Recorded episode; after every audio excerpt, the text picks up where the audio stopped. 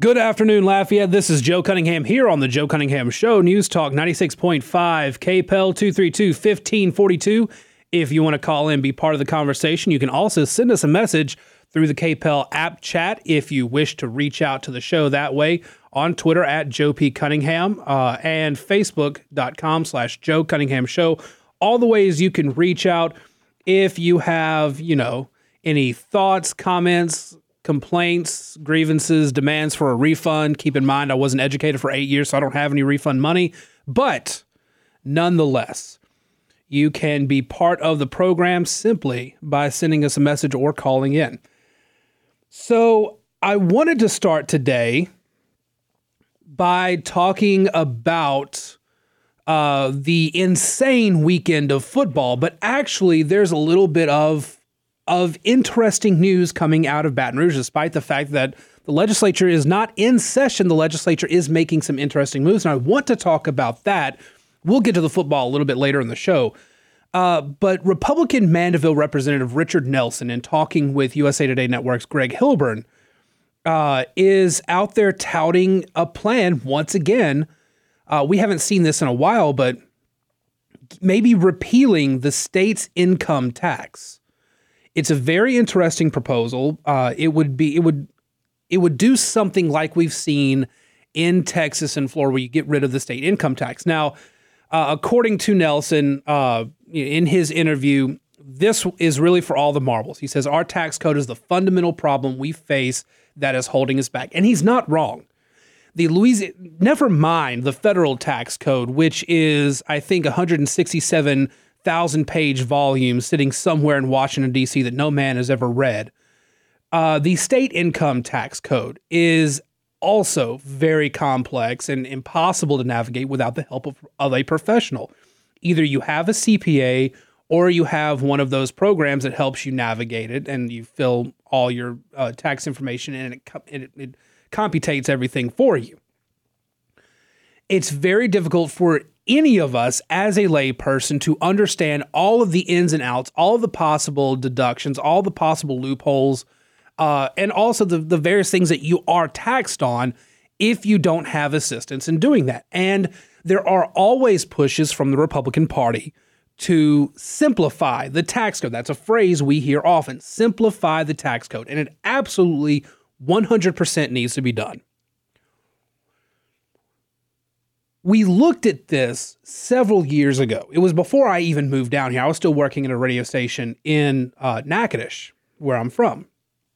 And it was during the Jindal administration, and Jindal and several Republicans were looking at restructuring the tax code to get rid, to repeal the state income tax. And I remember very, very distinctly, I was sitting in the studio in Natchitoches.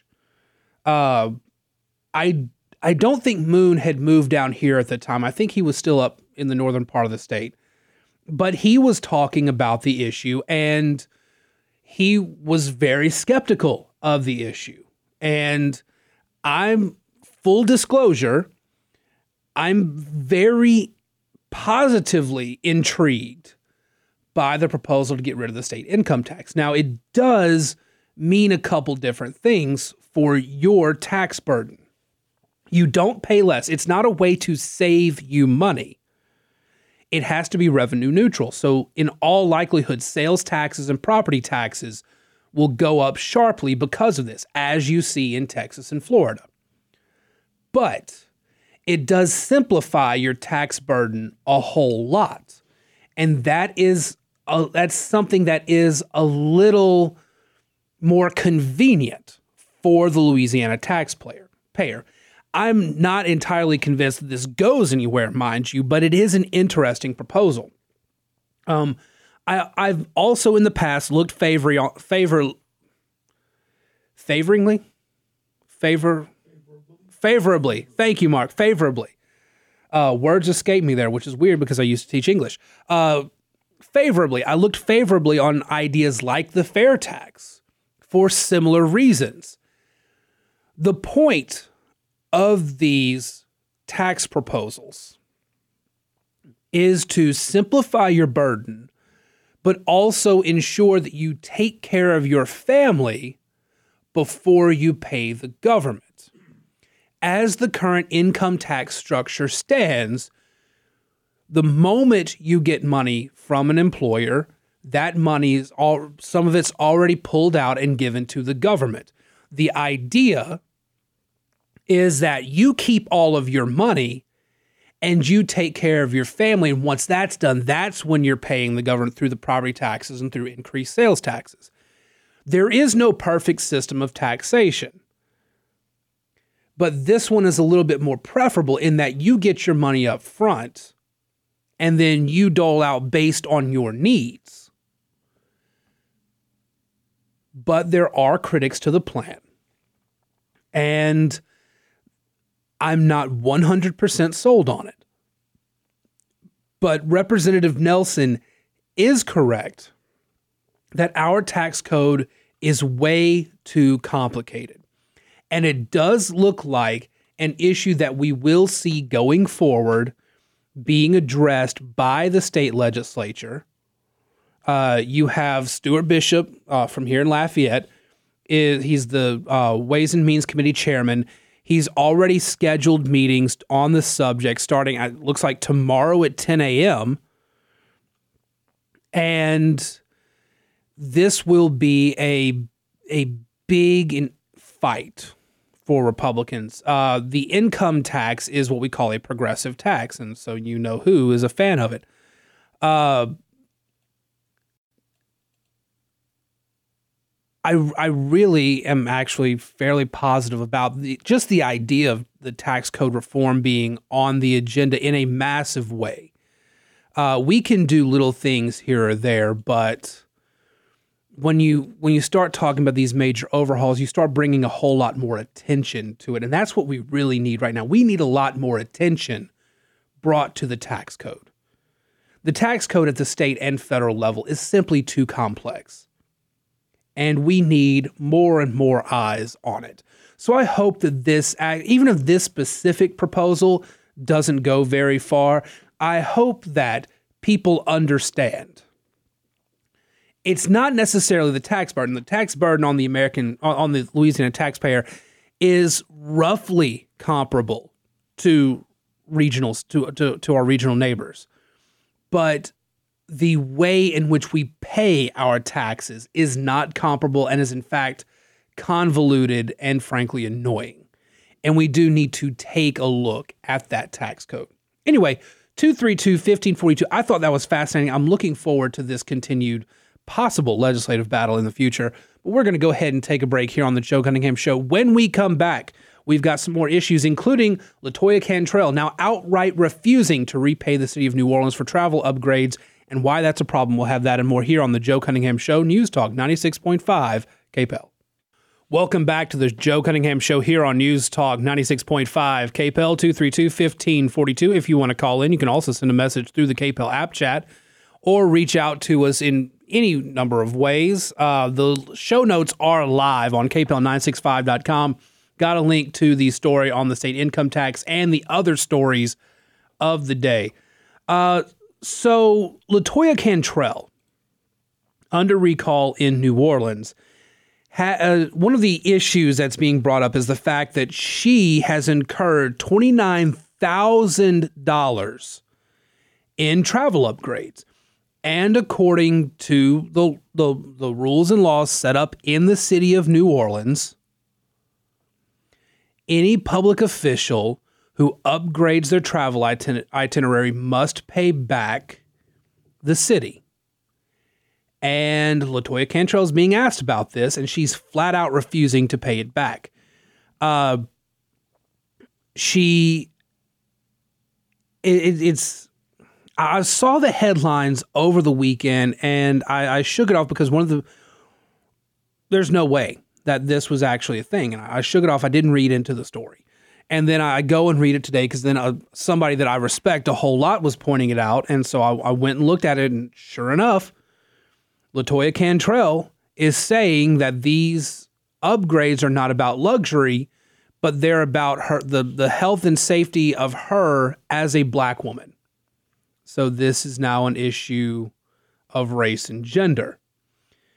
Via the New York Post, Cantrell last month defended the sky-high amount of taxpayer dollars she spent on herself by claiming it was all about her safety and not luxury. As all women know, our health and safety are often disregarded, and we are left to navigate alone, she told the Times-Picayune. As the mother of a young child whom I live for, I am going to protect myself by any reasonable means in order to ensure that I am there to see her grow into the strong woman I am raising her to be. Anyone who wants to question how I protect myself just doesn't understand the world black women walk in. And that's fine. I absolutely do not understand the world that black women walk in. At the same time, you choose to be an elected official, you are subject to the rules and laws of the city in which you govern. And if the rules state you cannot upgrade on the city's dime your travel plans, but you want to maintain your health and safety, that's fine, but you've got to foot the bill for it. And the this is for my child, this is for my health and safety as a black woman thing is a deflection. She is deflecting away from the problem here. Now, overall, Cantrell's recall, it is showing broad support. There is polling out there that shows broad support. There are pictures of lines of people and lines of cars that are out there, people going to sign up, and there are Uh, tens of thousands of people, according to the the uh, the recall campaign. Tens of thousands of people who have signed the recall petition. But everything is new and fresh. For the city of New Orleans, for the mayor, you have to get, in order to recall her, more than five hundred thousand vote, uh, signatures on the recall petition. You have six months, one hundred eighty days to get there. And in the first few weeks, you've only got uh, a couple dozen thousand. Uh, you might have getting close to forty, maybe.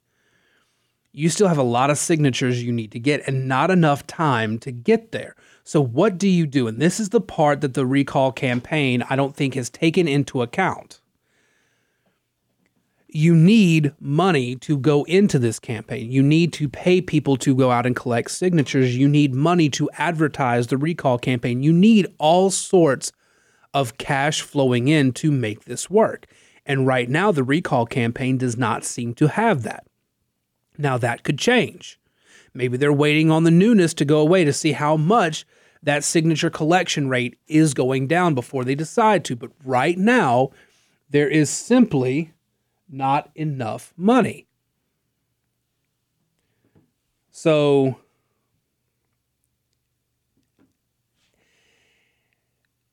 I fully agree that the city of New Orleans would be better off without LaToya Cantrell. That's a given. I think that if you're really looking at trying to make New Orleans a better place, you've got to start there. But if you need five hundred thirty thousand signatures, something like that, Oh, I'm sorry, you need uh, you need fifty thousand, fifty-three thousand signatures. And it's it's very tough. You've got you've got a long ways to go based on the numbers that are there right now. It's going to be a tough uphill climb for the recall, recall campaign. I hope that they get there. I hope that they that they get those signatures. But we will see based on the collection rate. Hopefully they get some money injected into that campaign so they can start paying people to go out and collect signatures, advertise, all that. I would be amazed if they got it to the ballot, frankly. Once you get enough signatures, Cantrell can can appeal the petition. And what happens then, as we've seen in other recall elections around the country, especially this year, is you basically have to comb through the list of signatures. And you have to verify that every one of those signatures is a valid signature from a valid person, somebody who is a voter in the city of New Orleans. You have to go line by line through this. So that appeal can delay things. And then you get it on the next election ballot. I'm not sure that they get it to that ballot. If they do, though, they've overcome the hardest part of it. Collecting the signatures is going to be the hardest part of it. Uh, you had the, the Recall Gascon campaign in California. That failed because of poor management of a recall campaign. You can actually read about that. Uh, my managing editor at Red State, Jennifer Van Laar, has written extensively on that and is going to continue writing on that because there are some big issues with the recall campaign uh, organizers. But essentially, invalid signatures cost them the chance to get on the ballot. So the campaign that's trying to recall her needs to make sure that all of those are verified. If they get it to the ballot, there is data, there is polling that shows there is broad support for it, and that could actually be a threat to LaToya Cantrell's political future. But we shall see. All right. So those are the two state issues for the day taken care of. We're about to take our bottom of the hour news break. When we come back, on the national scene, there are warning signs for the Democrats. Even the New York Times is out there pointing out that all of the positive polling you've seen for Democrats may actually be a mirage. That's the word that's used there, a mirage, distracting Democrats from the reality of the situation. Let's talk about the swing states and the Senate races when we come back. We'll take this spot of the hour news break here on the Joe Cunningham Show, News Talk ninety-six point five K P E L. Welcome back to the Joe Cunningham Show here on News Talk ninety-six point five, K P E L two thirty-two, fifteen forty-two, if you want to call in and be part of the program. So a little while ago, actually before the show gets on, but after I've worked on the show notes for the day, uh, I get an email. And it is a fundraising email from Kevin McCarthy. Here's the lay of the land. We started off this election cycle ambitious as ever. The polls were in our favor. A record thirty-three Democrats announced their retirement, and I personally vetted and recruited the best class of candidates I've seen to date. That is a lie. Kevin McCarthy does not do anything of the sort.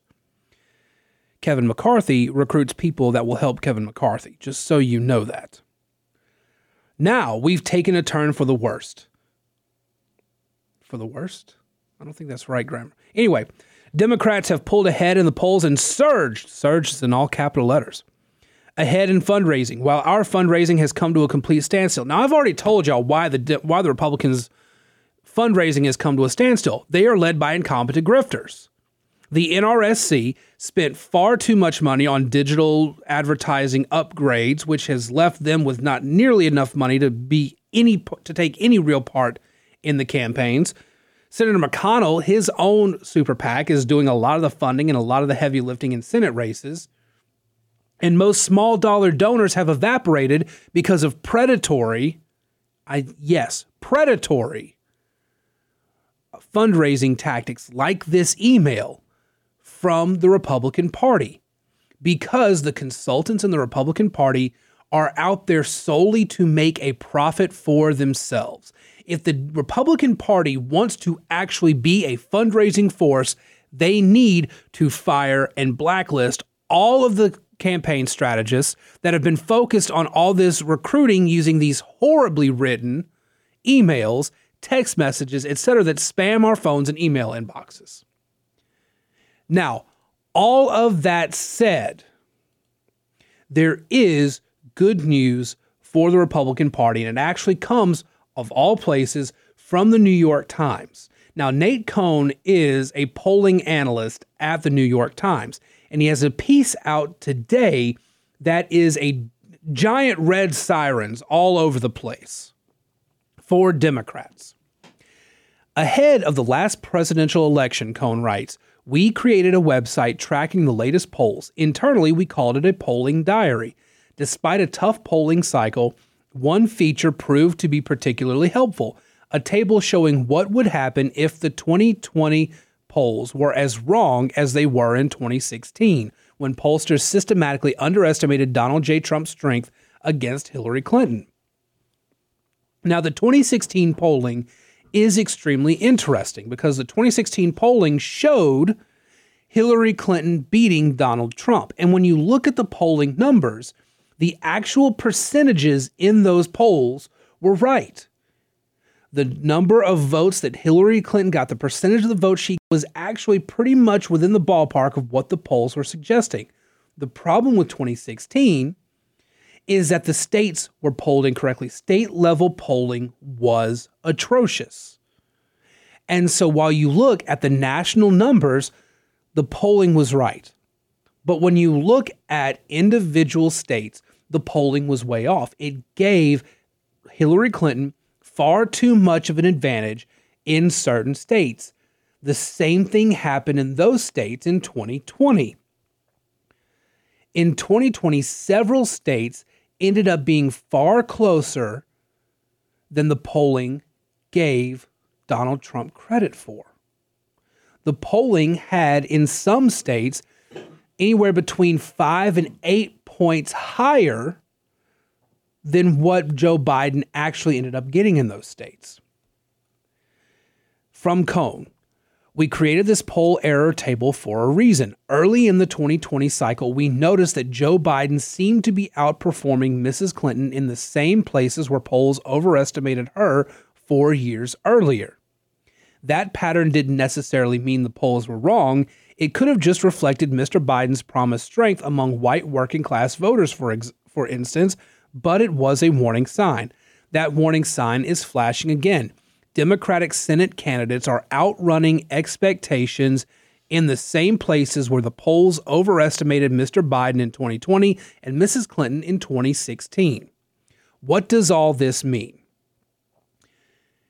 Bottom line from Cohn, it raises the possibility that the apparent Democratic strength in Was- in Wisconsin and elsewhere is a mirage, an artifact of persistent and unaddressed biases in survey research. So the lay of the land. In Georgia, right now, a place where Joe Biden polled much higher than he actually ended up getting, Herschel Walker is up. I think the polling average has him up zero point five points over Raphael Warnock. In Arizona, Uh, Mark Kelly is up a couple points over Blake Masters, another place where Joe Biden polled much higher than he actually got.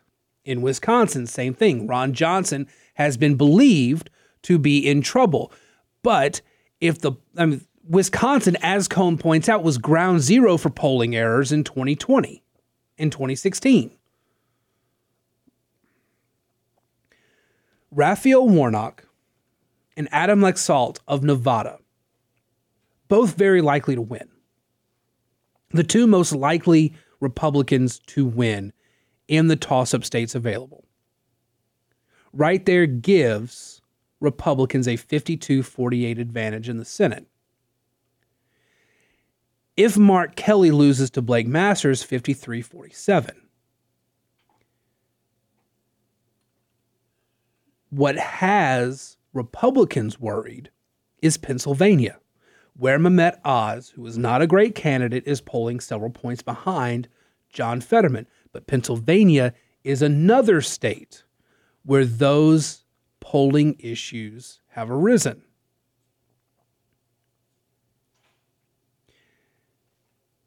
I've talked a lot about Georgia. Let's look at Nevada, because Catherine Cortez Masto is in a unique position. Former Attorney General of Nevada, she inherited her seat from Harry Reid himself, one of the most influential political figures in the Democratic Party and in Nevada in history. Also very polarizing. Harry Reid commanded a lot of power and a lot of influence from that seat, and that seat was basically handed over to Cortez Masto. She cannot escape in the polls the margin of error. By and large, she is stuck within the margin of error of each and every poll that comes out from Nevada. Now, if what Nate Cohn is saying in the New York Times is true, this is a statistical tie. and possibly an advantage to the Republicans. Now, why? Two reasons that I have talked about ad nauseum on this show. The first is the flight of Hispanic voters away from Democrats toward the G O P. That is causing a lot of concern among the Democratic Party as a whole, but particularly in places like Arizona and Nevada. You also have economic issues persisting as the primary cause of concern among voters.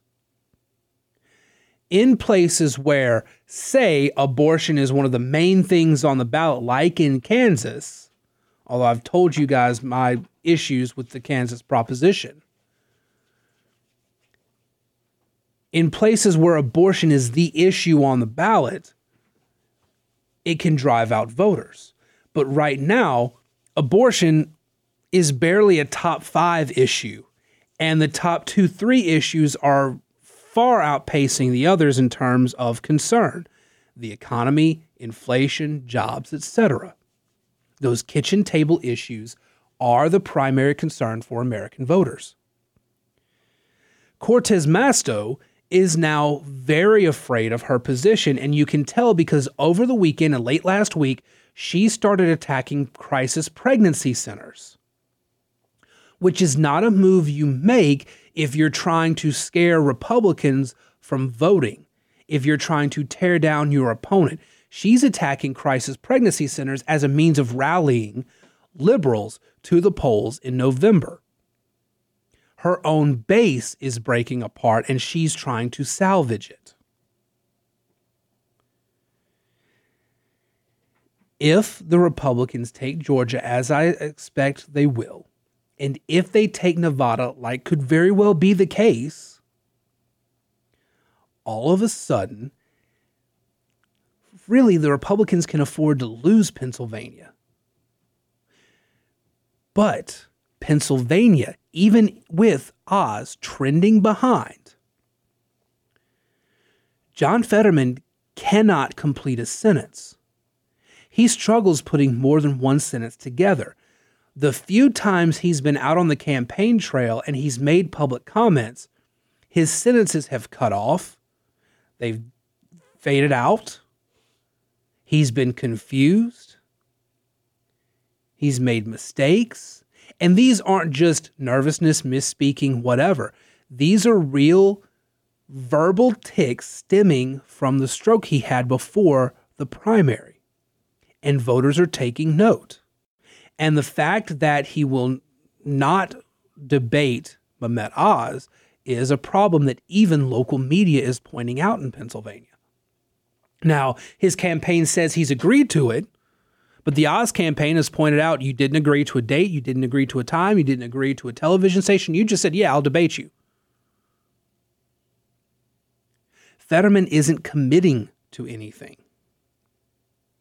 These are all warning signs for the Democrats that red wave that everybody was afraid of may actually still be there. Right now, five thirty-eight, which is another uh, statistical group outlet that looks at things like polls and issues, they have Republicans at a seventy-eight percent chance of taking the House, and I think it's actually much higher.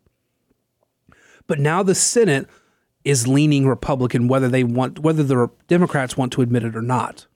But the Republicans, once again, fully capable of snatching defeat from the jaws of victory. We'll see as the race goes on.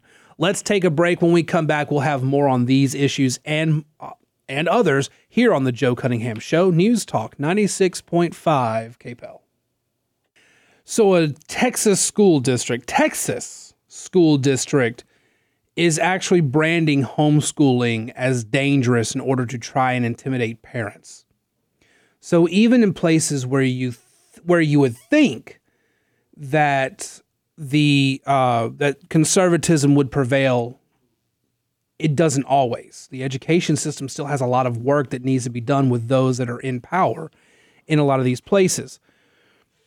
A North Texas school district was recently exposed for, ma- for, for making a thinly veiled attempt to intimidate parents who are pulling their children out of school. This is a piece that is about to go live at red state dot com from my buddy Jeff Charles. Uh, Madison Bratcher, the mother of a girl who is enrolled in the Bridgeport Independent School District, received an odd reaction from her daughter's school after withdrawing her. She says her daughter was bullied, exposed to, sec- to inappropriate sexual talk by other students, and mistreated in classes and on the bus. The school board never, or the school never addressed the issues with Miss Bratcher, who brought them up to the school. The school board, upon hearing that Bratcher was trying to withdraw her child, uh, she she was told by the school board, and basically in the forms from this school board, that she had to acknowledge the dangers, concerns, and disadvantages of homeschooling. One of the forms also said the district could investigate a family if it has, quote, reasonable cause to believe the assurance given that the child would pursue a bona fide program of homeschooling is not true. So there's an attempt by the public school systems to intimidate parents who take their kids out of school and, and homeschool them. Now, this isn't just political, mind you. School funding is dependent on those kids being enrolled in the public school system. If you pull your kid out and homeschool them, the schools lose that funding. The school board loses that funding. But it's very, very odd, very odd that they would try to intimidate this way. Very concerning. Even in Texas. All right. Now, before we go, did you guys watch all the football games this weekend? Because they were very, very nerve-wracking, Saturday and Sunday. Uh, I think the most thrilling game of, well, I can't say the most thrilling. Um, one of the most thrilling, Alabama, Texas. A lot of commentary about that one, too. Uh, I think, despite the fact that they, I mean, first of all, Texas should recruit quarterbacks that are stronger than styrofoam because they broke very easily against Alabama. But looking a little closer, Texas figured out the key. Rush, pressure that offense, pressure Bryce Young. Yes, he stepped up to the pressure at the end of the game, but for most of the game, Alabama was making mistakes. Far more penalties than any you've ever seen, I think, since uh, since Nick Saban had been there. And clearly Alabama was getting frustrated. So the key is to bring in that pressure and frustrate Alabama. They don't quite have a one hundred percent squad. You can take advantage of that. Then we saw the upsets across the board. I mean, App State, uh, Marshall. You you had uh, a, a what was it? B Y U. Um. That game was an upset as well. I mean, just just upsets across the board. And then you had yesterday uh, where the Saints, I think, gave uh, Shannon about forty-five different uh, heart attacks throughout the, the game, but they they eventually came back.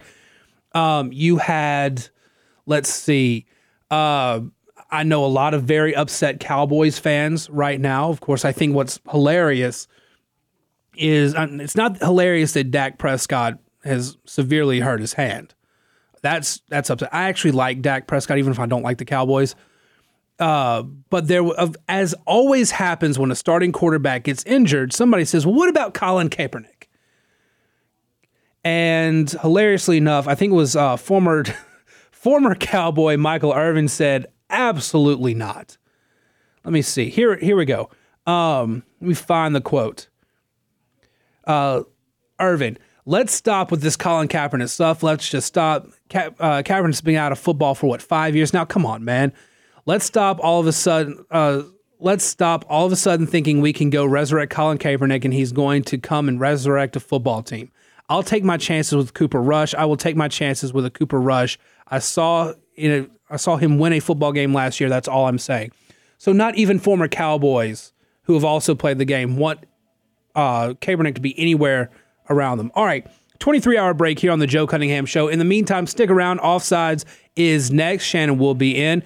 Talk to you guys real soon here on the Joe Cunningham Show, News Talk ninety-six point five K P E L.